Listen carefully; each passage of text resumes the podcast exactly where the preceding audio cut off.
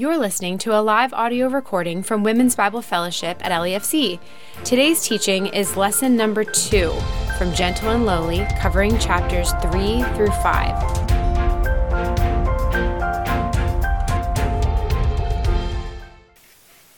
Well, happy fall. well, officially autumn begins at 9:04 p.m. tonight. So when you left home, it was summer. And when you get home and are tucked in, you might want to turn the fireplace on because it will be autumn. Woohoo! I hope it was a great week for you. It was a great and busy week for me. I'm Bev Mahoney. I've been at LEFC now for about four years, which was when I moved into the area. So I'm really thrilled to have this honor to talk with you tonight. Let's continue on our journey as we talk with Dr. Ortlund and the college and the colleagues who inspired him to share the nature of our gentle and lowly Jesus with us. If you think about it, the lifetime span across the millennia from the prophets Isaiah and Jeremiah in the 6th and 8th centuries to the apostles John and Paul in the 1st century AD, then fast forward to Sibbes, Goodwin, Owen, Bunyan during the 16th and 17th centuries, then Edwards in the 18th century, Spurgeon and Warfield in the 19th century, and now to Ortlund, 21st century. That is quite an impressive group to caravan with. You may remember that on our first night, I teased you a little bit about our switch from the type of inductive studies that we do every spring um, to use a commentary for our primary study. Well, now that we have that behind us, here's the beautiful news. We get to travel these 11 weeks with those men who walked so closely with Jesus, who spent their lives either prophesying about him, traveling with him or near him, or studying his life and sharing their knowledge of Scripture with us. What an opportunity. So, as we begin, please pray with me. Father God, we come to you this evening knowing we are blessed to be living in this time and place that you put us together here to get your, to know your Son in a wondrous way. Please help me, Lord, to convey your message with clarity and help us all to focus, to put aside any distractions and be open to our gentle and lowly Savior. In Jesus' name we pray. Amen. So last week, Pam beautifully described Jesus' heart for us. And this week, we're launching into our exploration of how his heart reaches out to ours. A minimalist could probably sum up lesson two in three words happiness, sympathize, and gently. But, thank you. Just to use those three words would be like describing a sunrise you witnessed like this I saw pink and orange and gold. Well, it's accurate but woefully inadequate to describe the depth, the variety of colors, the fresh morning air, the sense and feeling you get that all of God's universe shouts out His glory. So for tonight, I'm not going to be able to hit that, but I would like to share some examples of how these three words showed me Jesus in a new way. We'll think about happiness first, and then because they complement each other, we'll visit sympathize and deal gently together. Ortlund pointed out that these chapters rely heavily on the powerful book of Hebrews, and the first is Hebrews 12 1 and 2. Therefore, since we are surrounded by so great a cloud of witnesses, let us also lay aside every weight and sin which clings so closely and let us run with endurance the race that is set before us, looking to Jesus, the founder and perfecter of our faith, who for the joy that was set before him endured the cross, despising the shame, and is seated at the right hand of the throne of God. Goodwin noted, quote, Christ's own joy, comfort, happiness, and glory are increased and enlarged by his showing grace and mercy in pardoning, relieving, and comforting his members here on earth unquote.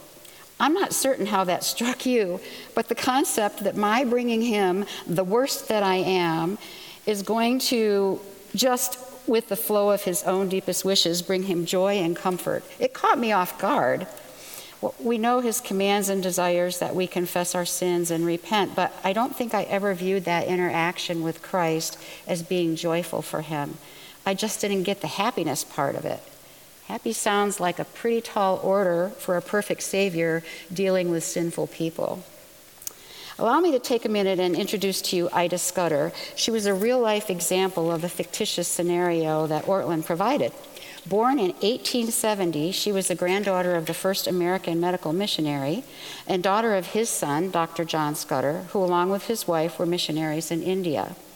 Ida's story is too long for our limited time, but for our purposes, she had resolved as a young woman never to permanently live in India, never to become a missionary, and never to become a physician. Yeah, you guessed it. through, through a series of divine God incidences, not only did she become a missionary, but also a physician living in India for the rest of her life. Who, and she endured much for the gospel and spent her years improving the lives of Indian women and men. Her obedience to God and her steadfast faith through that, through him, all things are possible, led to establishing a school of nursing, a thriving hospital, a medical school, clinics, and much more before her death in 1960. That would have made her 90 years old. Um, all of that to bring the gospel to the hurting. Peeking in on her as a young, newly minted physician reveals that Ida had been called back to India because her mother was ill. Her father operated a busy clinic, and Ida was just getting settled in her role of assisting and learning from him when he suddenly passed away. She was devastated and couldn't bring herself to even attempt to reopen his clinic alone. Finally, she decided to open a modest clinic in her mother's home. She was excited to treat patients. Her preparation had involved many, many years, much effort, and dedication.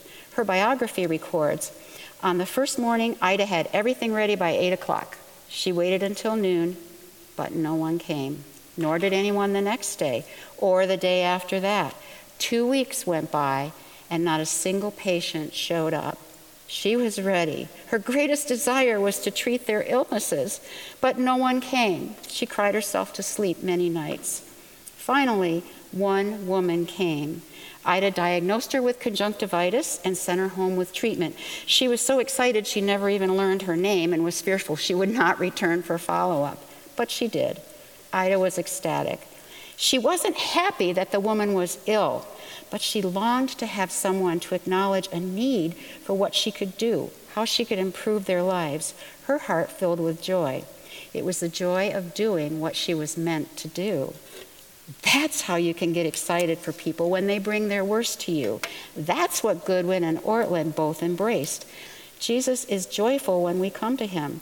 No matter how torn and battered we are, Jesus devoted his earthly life, his death, and resurrection to providing a way for human beings to spend eternity in his presence. He was and is ready to forgive those who confess and repent, who give their lives to him. It's who he is. Goodwin and Ortlund clarified, quote, as truly God, Christ cannot become any more full. He shares his Father's immortal, eternal, unchangeable fullness. Yet as truly man, Christ's heart is not drained by our coming to him. His heart is filled up all the more by our coming to him. He lives for this. This is what he loves to do. His joy and ours rise and fall together. Then Ortlund asks, Is this biblical? Did you catch that question? It's a great question. Watch for it again and again as we travel through his book, filled with wonderful scripture. That's why we have it on the beginning of the book for you. Listen again to Hebrews 12, 2. Looking to Jesus, the founder and perfecter of our faith, who for the joy that was set before him endured the cross, despising the shame, and is seated at the right hand of the throne of God. The New Living Translation says, We do this by keeping our eyes on Jesus, the champion who initiates and perfects our faith. Because of the joy awaiting him, he endured the cross, disregarding its shame. Now he is seated in the place of honor beside God's throne. I believe that sometimes Jesus' seat at the right hand of the Father gets overlooked or not understood as the powerful, sacred position it is, or what it means The Apostles' Creed confirms that Jesus ascended into heaven and is seated at the right hand of God the Father Almighty, from whence he shall come to judge the living and the dead. Jesus sitting at the right hand of God the Father is the affirmation that his work as fully man on, on earth is completed, the one who made purification for our sins once and for all our high priest representing us to God and God to us, the reconnection between heaven and earth, the head of the body he nourishes and cherishes, the one who gave all to joyfully be with us forever. So, from where is he sympathizing and dealing gently? From the right hand of God the Father, and simultaneously through his Spirit in you and me. As we move on, I'm going to take what I call a semantic detour. I have a reputation for being a little bit nerdy at times, so if you aren't interested in this, I apologize, but I had to share it. When I encountered the word sympathize as it's used here, and then read Ortlund's description of the word, I was very confused. I wrote in the margin, sympathize? Two question marks. In my mind, Ortlund should have been saying empathize. I imagine that thought might have occurred to some of you along the way. As a nurse, I could feel sympathy for the plight of my patients, but not always true empathy unless I had lived the same or a similar experience, unless I had suffered that sadness or anxiety or pain myself.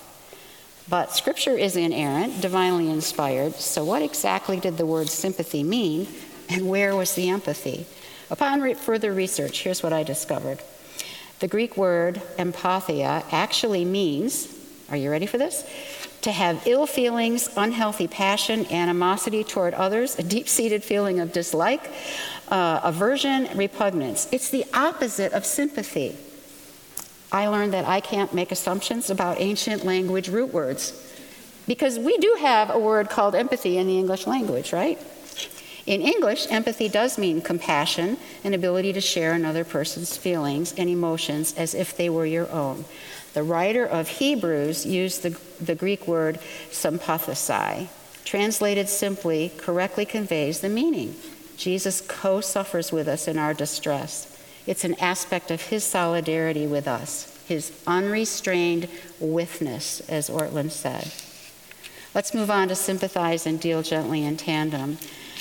Hebrews 4:14 to 16 says, "Since then we have a great high priest who passed through heavens, Jesus, the Son of God, let us hold fast our confession.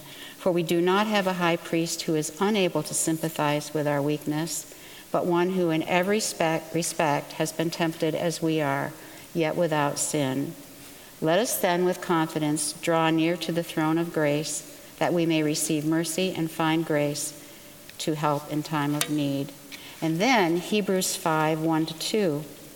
For every high priest chosen from among men is appointed to act on behalf of men in relation to God, to offer gifts and sacrifices for sins.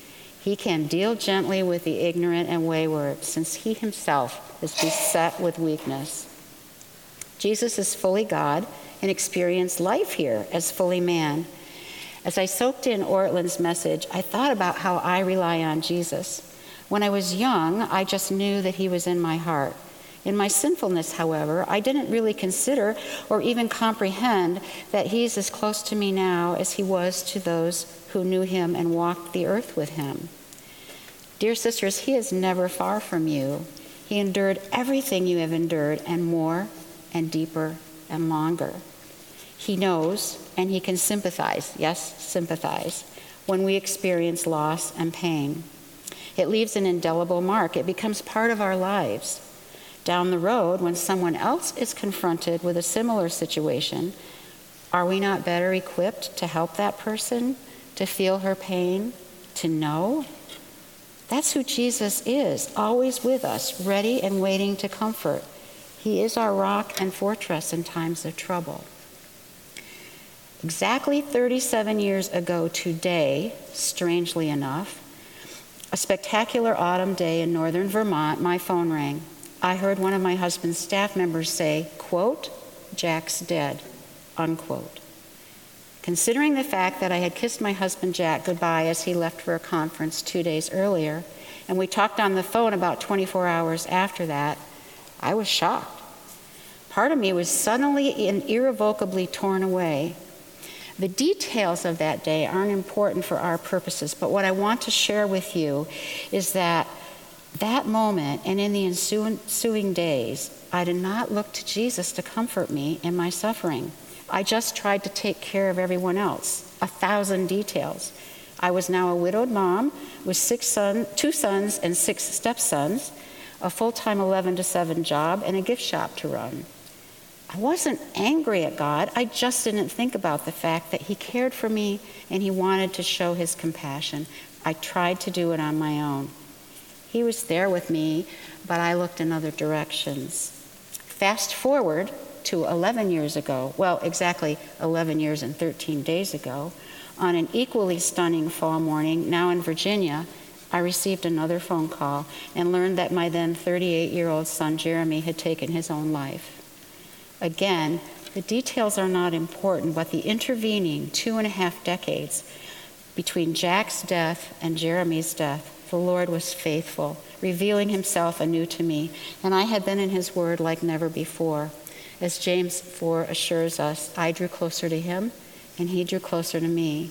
This time, at Jeremy's death, I knew Jesus was there for me and with me. He hurt with me, he sympathized with me as he has done before, only this time I knew I was weak and he was strong. I told him over and over and over again that I trusted in him, I trusted him, I trusted in him, I trusted him.